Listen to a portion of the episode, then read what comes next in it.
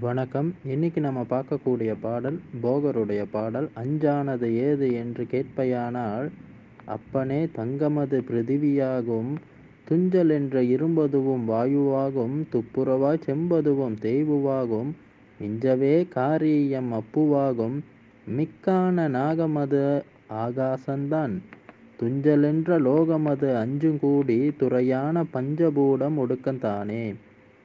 அதாவது இந்த பாடலில் அஞ்சு பஞ்சபூதங்களால் உருவாகக்கூடிய உலோகங்களை பற்றி சொல்கிறாரு முதல்ல தங்கம் வந்து பிருத்திவின்னு சொல்லக்கூடிய மண்ணை சார்ந்து உருவாகக்கூடிய ஒரு பொருள்.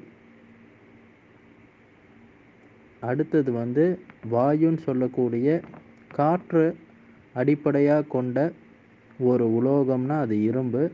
அடுத்து சொல்கிறாரு தேயுன்னு சொல்லக்கூடிய நெருப்பு சம்மந்தப்பட்ட ஒரு உலோகம்னு சொன்னால் அது செம்பு. அடுத்து வந்து சொல்கிறாரு அப்பு. அப்புனா வந்து நீர். நீர் சம்மந்தப்பட்ட ஒரு உலோகம்னா வந்து காரியம். காரியம்னா வந்து அதிலிருந்தான் வெள்ளி போன்ற உலோகங்கள்லாம் வந்து தயாரிக்கப்படும். ஆங்கிலத்தில் கிராப்பைட்னு சொல்லுவாங்க.